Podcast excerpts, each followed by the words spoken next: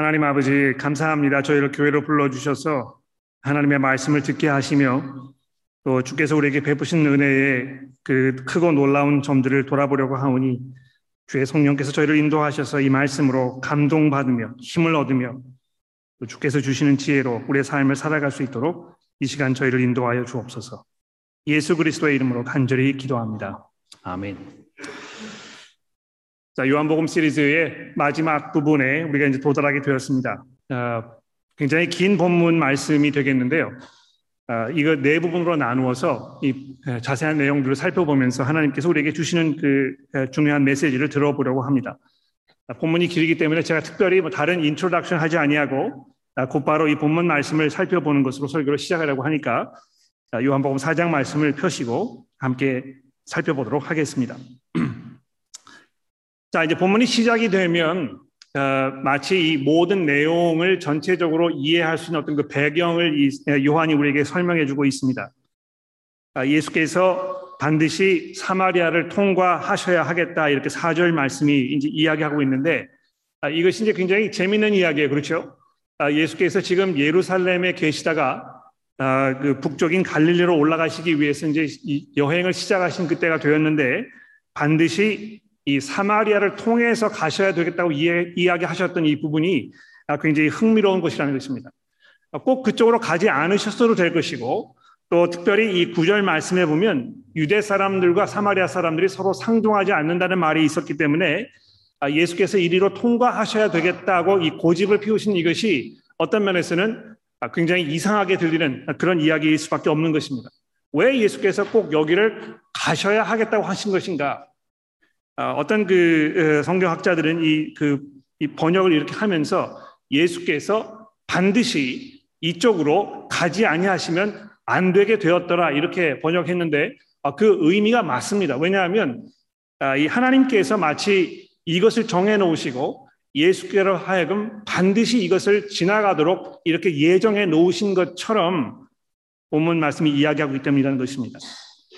그래서 예수께서 이 수가라 하는 사마리아 지역에 있는 이 수가라 하는 동네를 지금 이제 향하여 가시는 이 배경이 이 본문 말씀에 설명이 되고 있는데 이 수가라 하는 이 성, 여기에 이 그 두 가지 중요한 사실을 요한이 언급하고 있는가 한번 살펴보도록 합시다. 여기 보시면 야곱이 그 아들 요셉에게 준 땅에 가깝다, 이제 이렇게 굉장히 상세하게 이 부분을 설명을 해 놓았습니다. 그냥 이거 뭐 쉽게 그냥 지나가 버릴 수 있는, 우리에게 무슨 특별한 의미가 있는 것처럼 들리지 않는 그런 이야기입니다만 여러분이 성경에 이제 이런 부분을 오셨을 때 이거 왜 이렇게 기록해 놨을까? 그걸 잘 한번 생각해 보실 필요가 있어요. 야곱이 그 아들 요셉에게 땅을 준 이 사건은 창세기 48장에 등장을 합니다. 거기 이제 그 아브라함이 야곱이 삶을 마감하기 이전에 아들들 다 불러 모아놓고 그를 축복하는 그런 장면이 이제 등장을 하는데요. 거기에서 이 세겜이라는 이 땅을 내가 너에게 특별히, 요셉 너에게 특별히 주겠다, 이제 이렇게 약속한 부분이 48장에 등장을 합니다. 뿐만이 아니고 이 세겜이라는 이 곳은요, 아브라함이 가나안으로 이주한 후에 처음으로 하나님께 제단을 쌓았던 아주 특별한 곳이었다는 것입니다. 이 창세기 12장에 보시면 이 사건이 등장하는데 그것뿐만이 아니죠. 이 이스라엘 백성들이 가나안 땅에 들어간 후에 그리심산과 에발산 그 중간에 있는 이 골짜기, 여기 이제 백성들을 다 모아놓고 그들에게 하나님의 율법을 선포했던 바로 그 지역이 세겜이라는 것입니다. 그래서 이 수가라는 지역, 즉 이 세겜으로 이렇게 이해되는 이 지역은 굉장히 오랜 세월 동안 이 하나님을 향한 예배와 아주 밀접한 연관이 있었던 그런 아주 특별한 유서 깊은 역사 있는 그런 지역이었다는 것입니다. 그 동네에 예수께서 찾아가신다고 하셨을 때, 거기에 특별히 무슨 일이 있어서 거기 가지 않으시면 안 된다고 하셨을 때 이것이 심상치 않은 무슨 사건이 벌어질 것이라는 어떤 그 전주곡이 들려오는 것 같습니다. 근데 뿐만이 아니죠. 여기 보시면 거기에 우물이 있었다, 이제 이렇게 이야기하고 있습니다. 여러분 이거 기억하시는지 모르겠습니다만 구약 성경에서 우물은 하나님의 백성들이 자기의 신부를 만나는 그런 특별한 장소로 꽤 여러 번 소개되었던 것을 기억하실 것입니다. 아브라함의 종이 주인 아들 그 이삭을 위해서 신부를 찾으러 나홀 성으로 갔는데 거기에서 이 르브가라는 여인을 어디서 발견한 것입니까? 우물가에서 발견한 것이죠. 그렇죠? 또 삼촌의 집으로 도망갔던 야곱이 부인 라헬을 처음 만났던 곳도 우물가였습니다. 출애굽기에 들어가 보시면 이 모세가 도망간 후에 거기에서 그 광야에서 부인을 만난 것도 역시 우물가라고 구약 성경이 말씀하고 있는데요.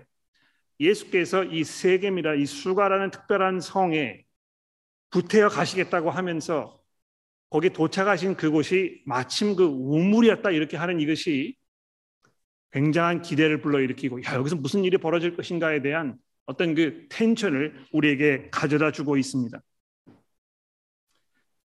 뿐만이 아닙니다. 6절에 보시면 예수께서 길을 가시다가 피곤하여 우물 곁에 그대로 앉으시니 때가 6시쯤 되었더라 이제 이렇게 설명을 해주고 있는데요.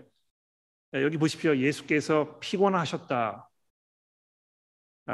여러분은 모르겠습니다만 저는 이 부분이 굉장히 감동적이에요.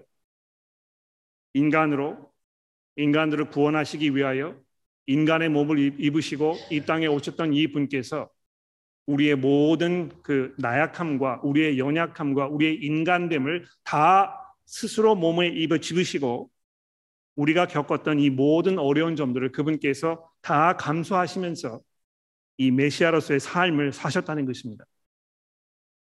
근데 여기 이제 그 6시쯤 되었다 하는 부분이지 않습니까? 6시라는 말은 이제 이 신약 성경에서 정오, 낮 12시를 말하는 것인데요. 예수께서 이 떼약볕에 그 거리를 돌아가지고 일부러 거기에 도착하셔야 했던 그 예수님의 모습을 생각해 보십시오. 일부러 피곤함과 이 갈증을 무릅쓰고 온 하늘의 주인이셨던 이분께서 목마름의 그 고통을 호소하시면서 이 자리에 나타나신 것입니다. 이 3장의 사건과 이 4장의 사건을 이렇게 비교해 보시면요, 이 굉장히 절묘한 어떤 그 비교가 지금 되고 있습니다. 니고데모라는 사람이 밤에 예수를 찾아왔다면 예수께서는 낮에 이 여인을 찾아가신 것입니다. 근데 이것이 단순히 어떤 그 시간적 상황에 대한 설명이 아니고요. 이 니고데모의 경우는 이 어둠에 살고 있던 이 사람이 빛으로 오신 예수를 만나기 위하여 마치 이 어둠을 헤집고 예수 앞으로 나오는 것처럼 이렇게 그려지고 있다면 이 사마리아 여인의 경우에는 빛으로 오신 예수께서 어둠 속에 방황하고 있는 여인을 구원하시기 위하여 찬란한 빛 가운데에서 이 여인 앞에 나타나시는 이런 상황을 설명하고 있다는 것입니다. 마치 잃어버린 한 마리의 양을 찾기 위해서 험한 산들을 넘어 깊은 골짜기 속으로 들어가는 그 목자처럼 예수께서 아무도 상종하지 않으려는 이 여인을 찾아서 그 먼 길을 돌아 모든 고통을 감수하시면서 이제 이 여인 앞에 나타나셨다는 것입니다. 자, 이렇게 해서 이제 그 앞으로 벌어질 예수님과 이 여인의 대화의 어떤 그 무대를 이제 세팅을 해 놓았는데 이 7절부터 보시면 이 여인과 예수님 사이에 아주 심각한 이런 대화가 벌어지고 있는 것을 보게 됩니다. 여러분 그 7절과 8절을 주목해 보십시오. 여기 아주 그 절묘한 상황을 지금 요한이 우리에게 설명하고 있는데요. 7절에 보십시오. 사마리아 여자 한 사람이 물을 길러 왔음에 예수께서 물을 좀 달라 하시니 이는 제자들이 먹을 것을 사러 동네에 들어갔음이로라. 여기 등장하는 세 부류의 사람들이 모두 똑같이 육체적 필요를 느끼고 있었습니다. 그런데 이 중에서 사람에게는 육체적 필요가 있는 것만이 아니고 그보다 훨씬 더 중요한 것이 있다는 것을 알고 계셨던 분은 오직 예수 그분 한 분이셨던 것입니다. 여자는 그저 자기 그 물을 풀어온 여기에 집중되어 있었고요.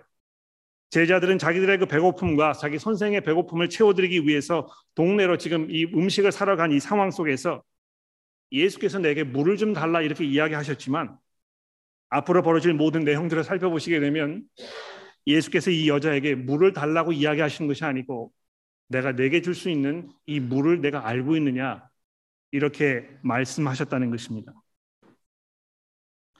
여러분, 우리가 살면서 그냥 아무런 생각 없이 먹고 사는 문제에 집중하면서 쫓기면 마치 우리의 삶은 그것이 전부인 것처럼 이렇게 생각하기가 쉽습니다. 하나님을 외면한 이 그 사람들의 마음 속에는 무엇이 자리하고 있을 뿐입니까? 이 오직 유물론적인 사고 방식만이 남아 있어서요. 그저 사람이 먹고 마시는 이 일이 우리 삶의 전부라고, 마치 그 일을 해결하는 것이 우리 존재의 목적이라고 이렇게 생각하기가 쉬운 것입니다. 너무 삶이 바쁘기 때문에 그 이외의 어떤 다른 문제들에서 깊이 생각해보고 이것이 내 삶 속에 어떤 의미가 있을 것인가 이런 거를 우리가 이렇게 생각하고 고민하는데 그런 많은 시간을 사용하지 않는 것입니다. 내게 물을 달라 이렇게 7절에 말씀하셨을 때 그저 육체적 필요에 대해서만 말씀하신 것처럼 보입니다만, 제가 아까도 말씀드렸듯이 이어지는 이 대화를 통해서 예수께서는 일반 사람들은 알지 못하는 다른 종류의 물에 대하여 이 여자에게 말씀하시기 위해서 이렇게 부탁하신 것임을 알게 됩니다.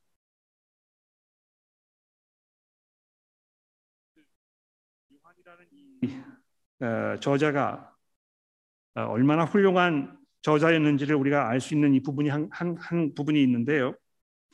7절에 예수께서 이제 이 개역 개정 성경에는 이제 물을 달라 하시니 이렇게 이제 번역해 놓았는데, 실제로 이제 그 헬라어 성경을 이렇게 보시면 예수께서 이 여자에게 내게 물을 달라 또는 내게 마실 것을 달라 이렇게 부탁하신 것으로 되어 있습니다. 근데 여러분 기억하십니까? 요한복음 19장 28절에 보시면 십자가 위에 달려 이제 숨을 거두시기 직전에 계셨던 예수께서 이렇게 되어 있습니다. 그 후에 예수께서 이 모든 일이 이미 이루어진 줄 아시고 성경을 응하게 하시려고 하사 이르시되 내가 목마르다 하시니 되어 있습니다. 9편 21절의 말씀을 지금 인용하고 계신 것인데요. 공교롭게도 요한이 예수께서 이 말씀을 십자가 위에서 하셨을 때도 6시쯤 되었다고 19장 14절에 설명을 해놓았습니다. 왜 예수께서 여기서 목마르다 말씀하셨을까요? 정말 그 하나님의 일을 하기 위해서, 하나님을 섬기기 위해서 살고 있었을 때에 느꼈던 어떤 그 모든 갈증들, 그것이 가져다준 그 모든 피곤함, 이 어려움들, 이런 것들을 내가 철저하게 지금 느끼고 있다 이렇게 말씀하고 계시는 것입니다.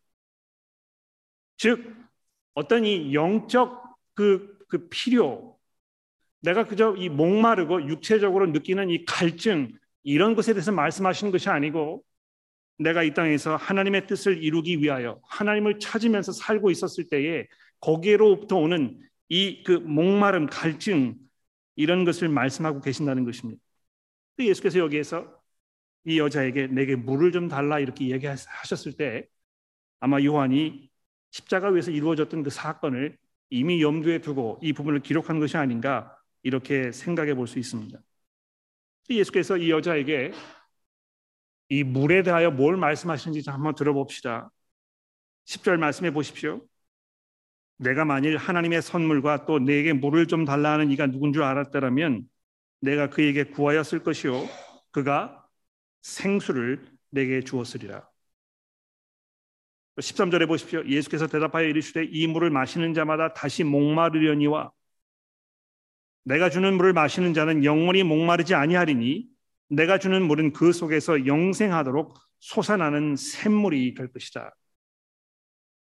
예수께서 이 여자에게 이 물에 대하여 이제 말씀하시려고 하시는 것입니다. 여러분 그 요한복음을 보시면 이 물이라는 이 단어가 매우 다양한 개념을 상징하는 것으로 굉장히 여러 번 등장하고 있습니다. 기억하십니까? 1장에 보시면 세례 요한이 물로 세례를 베풀지 않았습니까? 그때 물로 세례를 베풀면서 어떤 그 정결하게 하는, 죄를 씻어버리는 그런 그 중요한 어떤 그 매개체로 이렇게 우리에게 소개가 되어 있었습니다. 2장에서는 어떤 일이 벌어졌습니까? 이 포도주로 변화된 후에 결혼식에 참여한 모든 하객들의 마음을 즐겁게 해주었던 예수님의 선물로 이렇게 기록되고 있는 것입니다. 물이 포도주가 되었는데 그것을 마신 그 사람들이 이 포도주의 그 퀄리티에 감탄해가지고 도대체 이것이 어디에서 온 것이냐 너무 기뻐하고 즐거워하면서 그 결혼식이 더더욱 풍성해졌던 사건을 기억하실 것입니다. 3장에 보십시오. 예수께서 니고데모에게 사람이 물과 성령으로 거듭나지 아니하면 하나님의 나라에 들어갈 수 없다 이렇게 이야기하셨는데 거기 분명히 예수께서 이 물이라는 것에 말씀하셨을 때 이 성령을 말씀하시는 것을 제가 이미 여러분들에게 설명을 드렸었습니다. 그런데 아마 가장 결정적인 어떤 그 본문 말씀을 하나 살펴보게 해준다면 이 요한복음 7장 37절에 있는 말씀이 되겠는데요. 여러분 여기 한번 살펴보십시오. 요한복음 7장 37절에 보시면 명절 끝날 곧 큰 날에 예수께서 웃어서 외쳐 이르시되 누구든지 목마르거든 내게로 와서 마셔라. 나를 믿는 자에게는 성경의 이름과 같이 그 배에서 생수의 강이 흘러나오리라 하시니 이는 그를 믿는 자들이 받을 성령을 가리켜 말씀하신 것이라. 예수께서 아직 영광을 받지 아니하셨으므로 성령이 아직 그들에게 계시지 아니하더라. 예수께서 사람이 거듭나지 아니하면 하나님의 나라를 볼 수 없다고 3장에서 말씀하셨습니다. 이 거듭난다는 것으로 이렇게 표현되어 있는 이 말씀은 다르게 번역하면 사람이 하늘로부터 태어나지 아니하면 이렇게 번역될 수 있는 그 표현입니다. 즉 사람이 자기의 힘으로 자기의 어떤 그 능력으로 하나님의 나라를 볼 수 없고 하나님께서 하늘로부터 우리에게 주시는 그 변화, 이 성령을 통하여 이루어지는 이 놀라운 변화를 통해서만 참다운 생명을 누리며 하나님의 나라에 들어갈 수 있다는 것을 이미 3장에서 말씀하셨었는데 여기 이 생수가 생명이 영원토록 너희 속에서 흘러 넘쳐 날 것이다 이렇게 이야기하셨을 때 분명히 예수께서 이 하늘로부터 오는 하나님께서 허락하시는 그 참 생명과 또 그것을 통해서 이룰 수 있는 이 풍성함과 그것이 우리에게 가져다주는 이 참된 만족에 대하여 약속하고 계신다는 것을 우리가 볼 수 있는 것입니다. 여러분 그 예수께서 13절에 이렇게 말씀하셨죠. 이 물을 마시는 자마다 다시 목마를 것이다.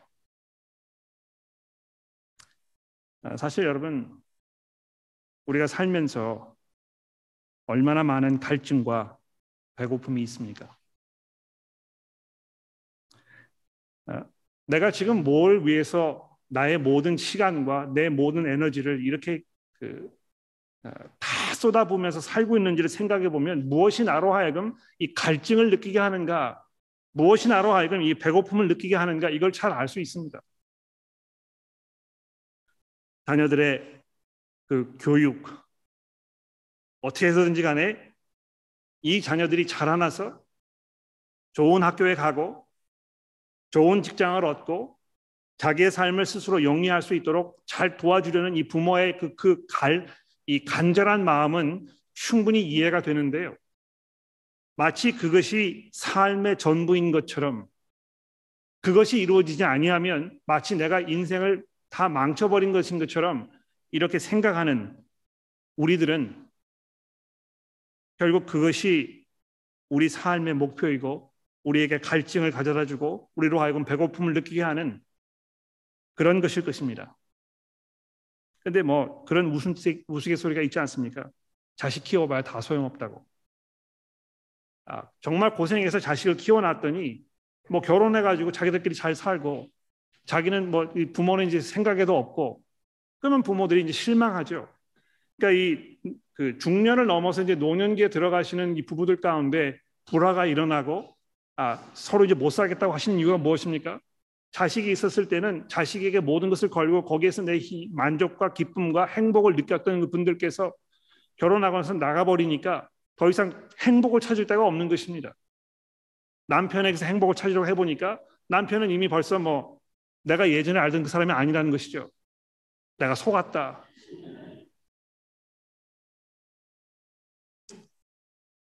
직장도 마찬가지입니다. 많은 분들이 약간 직장에 대해서 이제 그 로망을 가지고 계시는 것 같아요. 야, 이거 내가 공부를 열심히 해서 내 관심 분야에서 내가 이 그 내 뜻을 의미 있는 모습, 삶으로 이 승화시키기 위해서 내가 정말 즐기고 기뻐하는 이 관심 분야에 내가 일을 해야 되겠다. 그래서 내가 뭐 이 학교에서 공학을 전공을 했으면 나는 그저 공학을 계속 해야 되는 것이다. 내 평생 그거를 하지 아니하면 마치 내가 인생의 이 그 실패자인 것처럼, 그래서 어디 다른 데 눈을 돌리지 못합니다. 그런데 한 10년, 20년 엔지니어로 일을 해보니까 이게 도무지 우리에게 행복을 가져다 주지 않는다는 것을 알게 되는 것입니다. 일이라는 것은 우리에게 행복을 가져다 주는 것이 아니고 먹고 살기 위해서 할 수밖에 없는 필연적인 악이라는 것을 비로소 우리가 깨닫게 되는 것입니다. 마치 돈을 많이 벌어서 열심히 일해가지고 좋은 집에 살고 맛있는 음식을 먹고 좋은 음식을 먹으면서 좋은 차를 타고 다니면 내 삶에 어떤 기쁨이 있을 것 같은데요. 여러분, 이 사실 아십니까? 시드니에서 가장 많은 약물 중독자들이 살고 있는 곳이 어디입니까? 로어 노스쇼, 이스턴 서버브. 시드니에서 가장 부하다고 생각되는 그 지역에 가장 많은 사람들이 약물 중독으로 고생하고 있다는 것입니다. 뭘 얘기하는 것입니까? 사람의 행복이요, 이 물질적인 기쁨과 충복으로 충족되지 않는다는 것을 통계가 계속해서 반복적으로 우리에게 보여주고 있습니다만 사람들이 그걸 믿으려 하지 않는 것입니다. 설마 그럴까? 나는 잘할 수 있어. 나는 부자가 되면 정말 행복하게 살 수 있을 것 같아. 제발 로또가 좀 맞았으면 좋겠다. 로또 맞은 후에 폐가 망신하시는 분들의 이야기가 그렇게 반복되는데도 불구하고 나는 그래도 좋으니 맞았으면 좋겠다. 이렇게 이야기하는 것이 인간의 어리석음입니다. 그러나 그것을 통해서 계속되는 이 갈증, 충족될 수 없는 우리의 이 배고픔이 우리의 삶을 계속해서 억누르고 있는 것입니다. 15절에 이 여자가 이르되 주여 그런 물을 내게 주사 목마르지도 않고 여기 물을 길러 오지 않게 하여 주옵소서. 지금 예수께서 뭘 말씀하고 계시는지 깨닫지 못하고 있는 것입니다. 이것이 이 여인의 한계라는 것입니다. 또 동시에 더 나아가서 거듭나지 못한 모든 인간들의 한계가 바로 이 여인의 이 말 속에 모두 포함되어 있다고 생각이 됩니다. 사람들은 자신 마음속의 중심에 자리하는 그 생각, 목표, 이런 것들, 이것이 그 사람이 세상을 어떻게 바라보고 또 무엇을 위해 사는지 관점을 이렇게 정리해 주는 것입니다. 한국 사람이 바라보는 시각과 서양인들이 바라보는 시각이 판이하게 다른 경우가 비일비재하다는 것을 여러분 생각해 보십시오. 사람에게 자유의지가 있어서 자기의 마음대로 생각하고 결정할 수 있는 능력이 있다고 주장합니다만 사실 우리 인간들만큼 그렇게 자유롭지 못한 존재가 또 있을까 생각을 해봅니다. 여러분, 우리는요, 우리가 자라온 환경과 문화, 우리가 속해 있는 가족과 우리가 받은 교육 등등 이 수많은 외부적인 영향력에서 결코 자유롭지가 못할 뿐더러 내 안에 자리하고 있는 이 탐욕과 이 음욕, 빛보다는 어두움을 선호하려는 성향 등으로부터 우리는 우리 스스로를 해방시키지 못하는 것입니다. 그리고 거기에 얼며 살고 있기 때문에 우리가 우리의 자신도 잘 이해하지 못하고 우리가 살고 있는 세상도 이해하지 못하고 우리가 당면해 있는 이 절대적인 우리 삶의 필요성도 무엇인지에 대해서 분명하게 판단하지 못한다는 것입니다. 아니어서 15절에 있는 여인의 말은 그가 도무지 예수의 말씀을 스스로의 능력으로는 잘 알아들을 수 없는 그런 존재였음을 여실하게 드러내주고 있습니다. 자, 근데 그쯤 되었으면 예수께서 좀 더 자세하게 뭐 설명을 이렇게 하셨을 수도 있을 것 같아요. 내가 무슨 말 하는지 네가 잘 못 알아듣는구나. 다시 한번 설명해 줄게. 뭐 이렇게 이야기를 하셨을 법한데 16절에 보시면 느닷없이 예수께서 가서 내 남편을 불러오라 이렇게 말씀하신 것입니다. 뿐만 아니고 18절에 너에게 남편이 5이 있었고 지금 있는 자도 내 남편이 아니니 내 말이 참되도다, 이렇게 이야기하셨습니다. 보통 이제 이 부분에 오게 되면 이 여인이 좀 삶이 문란한 여인이었나 보다. 이 남자 저 남자 뭐 다 이렇게 섞여 살고 관계가 좀 뭐 그 잘 풀리지 않으면 또 결혼하고 이랬던 여자였던가 보다. 뭐 이제 이렇게 짐작을 하는데요. 그랬는지 아닌지 혹시 알 수 없습니다. 이 여자가 5번이나 사별을 해서 재혼을 계속 했었어야만 했는지 이거 우리가 알 수 없는 것입니다.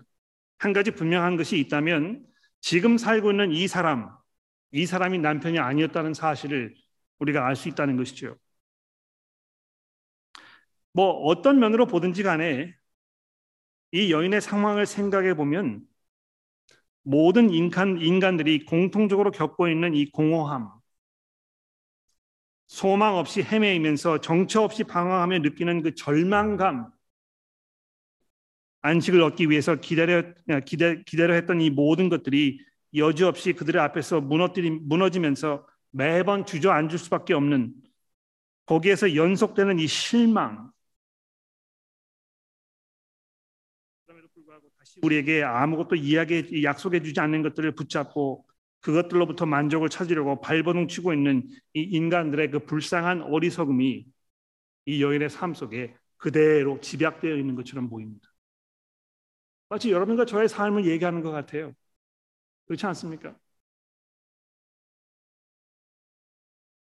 우리에게 배고픔을 채워줄 수 없는, 우리에게 영원한 안식을 허락해 줄 수 없는, 우리에게 참된 기쁨을 가져다 줄 수 없는 그 무엇인가를 그저 잡으려고 하면서 그것을 향한 이 쉬지 않는 그 배고픔으로 그거를 쫓아가는 삶을 살면서 살고 있는 인간들의 그 어리석은 모습이 이 여인의 삶 속에 그대로 담겨 있는 것입니다. 예수께서 남편을 불러오라 하셨을 때 이 여인에게 그 모든 사실을 직시하고 현실을 인정하도록, 자신이 처해 있는 이 처절하리만큼 슬프고 절망적인 상황을 시인하도록 인도하고 계시는 것입니다. 근데 여러분 이거 보십시오. 예수께서 여러 사람들 앞에서 이 여인에게 창피를 주시려고 막 몰아세우지 아니하시고요, 아무도 사람이 있지 않은 그 대낮에 오직 이 여인과 단둘이 만나셔서 제자들 다 보내시고 조용하게 이 여인에게 말씀하고 계십니다. 얼마나 예수께서 이 여인을 사랑하셨을까? 그 쇠약볕에 물동이를 쥐고 지친 발걸음으로 우물을 향해 올라오는 이 여인을 물끄러미 바라보신 그 예수께서 무슨 생각을 하셨을까? 근데 여러분, 이 절묘하지 않습니까? 예수께서 이 여인에게 남편에 대해서 말씀하셨는데요, 사실 예수께서는 이 세상에 누구로 오신 것입니까? 남편으로 오신 것이잖아요. 예수께서 가나의 혼인잔치에 가셨을 때 거기에서 물을 포도주로 바꾸는 이 기적을 일으키시면서 뭘 하신 것입니까? 사실 연회장에 이 포도주를 제공하는 역할을 해야 했던 그 사람은 누구입니까? 남편입니다. 신랑입니다. 이 신랑의 책임입니다. 모든 사람들 다 불러서 내 결혼을 축하해달라고 이야기하면서 제공하는 것이 포도주인데요, 지금 이 신랑이 신랑으로서 역할을 잘 감당하지 못하고 있는 것입니다. 근데 예수께서 거기 들어가셔서 아무도 모르게 신랑이 해야 했던 그 일을 예수께서 감당하고 계셨다는 것입니다. 또 재미있는 사실은요, 이 사건 바로 전에 세례 요한이 예수님에 대해 말씀하면서 마치 자기 자신을 신랑의 친구로, 예수 그분을 이 세상에 신랑으로 오신 그 남편으로 이렇게 이야기하는 장면이 그 앞에 있지 않았었습니까? 그런데 이 남편이 없는 이 여인에게, 남편이 없어서 정말 고통 중에서 절망 가운데 살고 있는 이 여인에게 마치 예전에 하나님의 백성들이 우물가에 찾아가서 그 여인을 만나고 그의 남편이 되었던 것처럼 그 손을 내미시면서 이 여자에게 참된 생명과 참된 만족과 참된 기쁨을 제공해주고 계시는 것입니다. 도무지 신부로 적합하지 않은 것처럼 보이는, 그 누구도 거들떠보려고 하지 않는 이 외로운 이 여인, 그 여인을 예수께서 그 먼 길을 돌아서 그 떼약볕에 그 갈증을 참아 가시면서 인내함으로 이 여자에게 말씀하고 계시는 바로 그분께서 우리의 구주이신 것입니다. 그 19절로 돌아오시게 되면 약간 그 이야기가 이제 앞뒤가 안 맞는 것처럼 이렇게 전개되는 걸 볼 수 있을 것입니다. 느닷없이 19절에 보시면 여자가 내가 보니 주가 선지자소로소이다. 우리 조상들은 이 산에서 예배하였는데 당신들의 말은 예배할 곳이 예루살렘에 있다 하더이다. 이렇게 얘기하면서 갑자기 느닷없이 이 예배의 문제에 대해서 얘기하고 있습니다. 지금 예수님께서 이 결혼 문제에 대해 얘기하고 있는데 왜 이 여인은 갑자기 예배의 문제에 대해서 얘기하고 있는 것일까? 뭐 어떤 사람들은 이렇게 얘기해요. 아, 이 여자가 지금 너무 창피스러워가지고 예수님의 그 생각을 다른 데로 전환시키기 위해서 지금 엉뚱한 어떤 그 주제를 던지고 있는 것이다, 이제 이렇게 얘기하는데요. 전혀 그렇지 않습니다. 여러분, 예수께서 참된 만족에 대해 얘기하고 계시잖아요. 내가 목마르게 마셔봐야 목마르게 될 이것을 계속 추구하면서 살고 있지만 내가 너에게 줄 수 있는 이것은 영원히 목마르지 아니하는 참된 생수일 것이다. 참된 만족이 바로 여기에 있을 것이다 이야기하셨는데, 여러분, 그 참된 만족이 어디로부터 오게 되는 것입니까? 우리가 인간으로서 이 세상에 살면서 우리에게 참된 소망과 기쁨과 행복을 가져다주는 그 유일한 그 근원이 있다면 그것은 무엇이 되겠습니까? 하나님이십니다. 이사야서에 보시게 되면 하나님께서 그렇게 얘기하셨어요. 자기 자신을 이 영원히 목마르지 않는 생명의 근원, 생수의 근원으로 이렇게 여러 번 얘기하셨다는 것입니다. 그래서 하나님을 올바로 만나고 하나님을 올바로 섬기게 되고 그분과 올바른 관계 속에 들어가고, 그래서 세상을 바로 이해할 수 있게 되고 내 자신을 바로 이해하고 내 필요가 무엇인지에 대해서 새로운 관점을 가지게 되고, 그래서 생각의 변화가 일어나고 다른 목표를 향하여 살기 시작하는 이 새 삶을 살기 시작했을 때 비로소 참 행복과 만족과 우리 삶의 변화가 일어날 것이라고 예수께서 말씀하신다는 것입니다. 자, 그래서 이 하나님을 예배하는 이 문제에 대하여 예수께서 말씀하지 않으실 수 없었던 것입니다. 여러분, 여기 보십시오. 21절에 보시면 예수께서 이르시되 여자야 내 말을 믿으라. 이 산에서도 말고 예루살렘에서도 말고 너희가 아버지께 예배할 때가 이르리라. 여러분, 여기 이제 그 이 산에서도 말고 이렇게 얘기하셨을 때 아까 처음에 말씀드렸듯이 이 세겜이라는 이 곳, 아주 오랜 세월 동안 이 사마리아 사람들이 하나님을 예배하기 위하여 정해놓았던 그 산을 말하는 것입니다. 근데 거기도 말고 예루살렘에서도 말고, 즉 구약시대의 사람들이 하나님을 예배하기 위해서 정해놓았던 이 두 가지 중요한 이 그 장소, 거기를 가야만 하나님을 예배할 수 있었던 그 예배 방식, 이것이 끝나는, 더 이상 그런 방법으로 하나님을 예배하는 그런 시대가 지나가는 그 순간이 올 것이라고 예수께서 지금 이 21절에 말씀하고 있습니다. 여러분, 이거 잘 이해하셨으면 좋겠어요. 구약시대에는 특별한 장소에 특별한 방법으로 특별한 사람의 어떤 그 간섭을 통해서 특별한 방식으로만 하나님을 예배할 수 있었던 것입니다. 안타깝게도 많은 사람들이 지금도 그렇게 생각합니다. 내가 교회를 와야, 소위 말하는 이 예배 시간에 참석해야, 그래야 내가 하나님께 예배를 드리는 거라고 생각합니다. 마치 여기서 우리가 무슨 제사를 드리듯이 우리가 찬송을 부르고 기도하고 뭐 설교를 듣고 성경 봉독을 하고 하는 것이 구약시대에 하나님께 이 제사를 드렸던 것처럼 이거 제사를 지금 드리고 있는 것이다. 하나님께서 그것을 아래서 들여다보시고 찬송 부르는 거 들으시면서 우리가 드리는 기도를 이렇게 흠양하시면서 마치 그것이 하나님께 어떤 그 기쁨을 가져다 드리는 것처럼 이렇게 생각해서 이것을 자꾸 예배라고 얘기하는 것입니다. 이곳에 와야만 예배한다고 생각하는 것이죠. 그런데 여기 예수께서 선언하시는 이 놀라운 사실을 생각해 보십시오.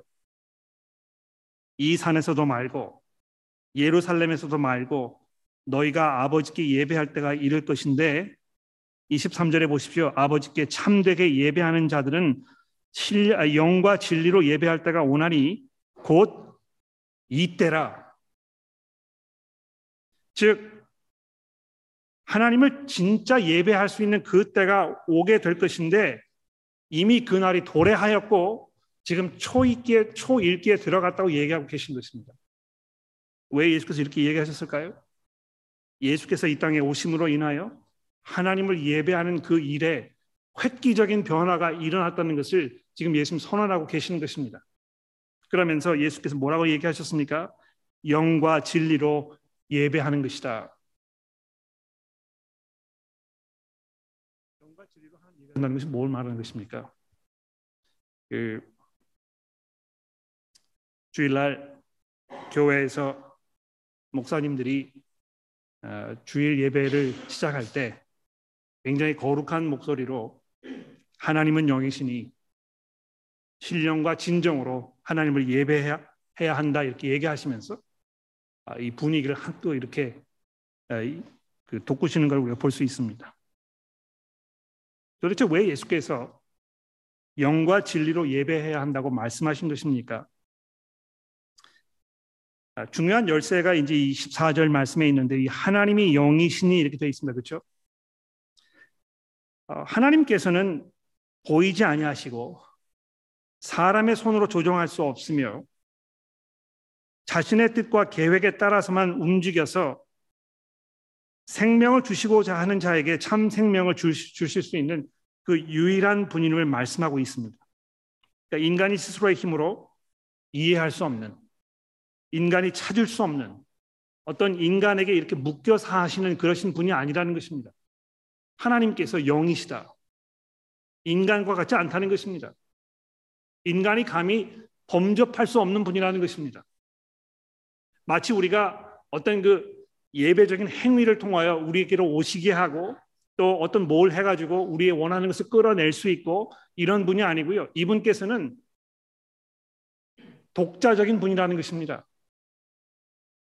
어떻게 우리가 그분을 만날 수 있고 감히 어떻게 우리가 그런 분을 예배할 수 있겠습니까? 그래서 사람이 성령으로 거듭나지 아니하면 만날 수 없는 분이라고 이미 3장에서 예수께서 니고데모에게 말씀하지 않으셨습니까? 그런데 성령으로 거듭나려면 그가 보이지 아니하시는 그 하나님을 우리에게 알려주시기 위하여 말씀으로 오신 그 예수를 만나서 그분 안에 있는 오직 그분에게서만 찾을 수 있는 이 진리를 알아야 한다는 것입니다. 즉 예수를 통하여 우리에게 주어지는 이 거듭남과 그분을 통하여 알게 되는 이 하나님에 대한 이 올바른 지식 가운데에서 그것을 가지고 있을 때에만 우리가 비로소 하나님을 올바로 섬길 수 있는 그 자리가 올 것이라고 이야기하시면서 예배의 그 가장 핵심 부분에 예수 그분께서 서 계시는 것을 예수님 자신이 선언하고 계신다는 것입니다.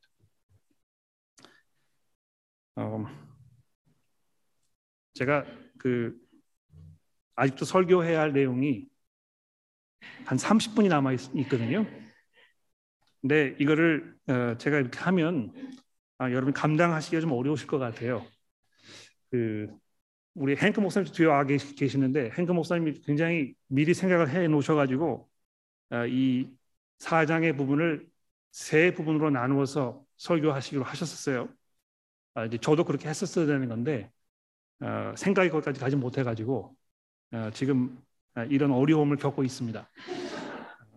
아마 그 가장 좋은 방법은 여기에서 좀 정리를 하고 나머지 부분을 제가 이제 원래 그 금요일 날 저녁에 다른 부분을 설교하려고 했었는데 그 시간에 이 부분을 좀 더 깊이 이야기할 필요가 있을 것 같습니다. 왜냐하면 어떤 면에서는 이 예수님과 제자들 사이에 오고 가는 이 대화의 내용, 27절 이하부터 있는 이 대화의 내용이 사실 이 4장의 어떤 그 클라이맥스라고 얘기할 수 있습니다.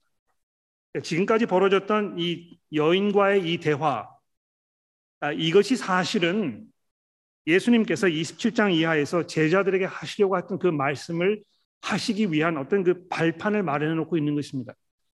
그래서 제가 돌아오는 금요일 날 이 부분 설교하려고 약속을 드릴 테니까 여러분 금요일 날 빠지지 마시고 우리 굿 프라이데이 모임에 꼭 참여해 주시기를 제가 부탁을 드립니다. 결론을 내리겠습니다. 예수께서 이 땅에 참 만족과 참 기쁨을 가져다 주시기 위하여 오셨다는 것을 본문이 우리에게 얘기하고 있습니다. 여러분 정말 그렇습니까?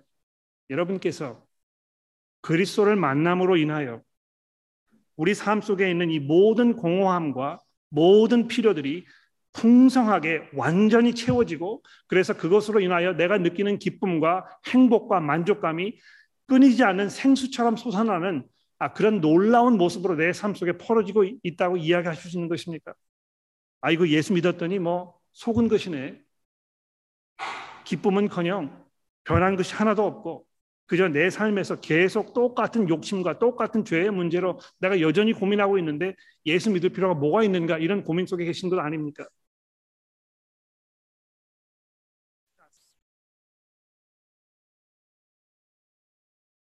좀 더 말씀을 드리겠습니다만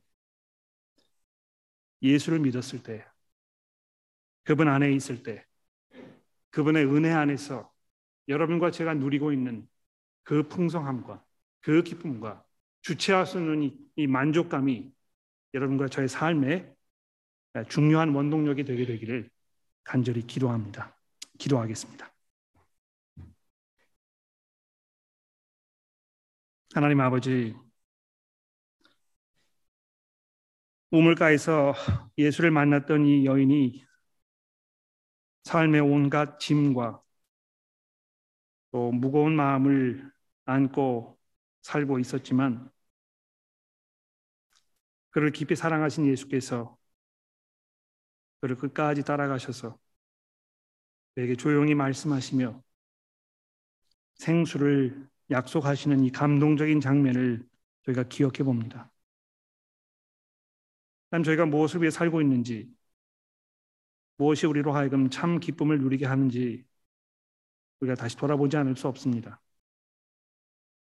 예수 믿는 것이 정말 우리에게 참 행복과 참 기쁨을 가져다 주고 있는지 돌아보게 됩니다. 하나님이여, 주의 성령께서 저희들에게 함께 하셔서 복음을 통하여 누리는 이 기쁨이 참된 기쁨이며 영원한 만족임을 우리가 피부로 느낄 수 있도록 주께서 저희들에게 은혜를 베풀어 주옵소서. 예수 그리스도의 이름으로 간절히 기도합니다.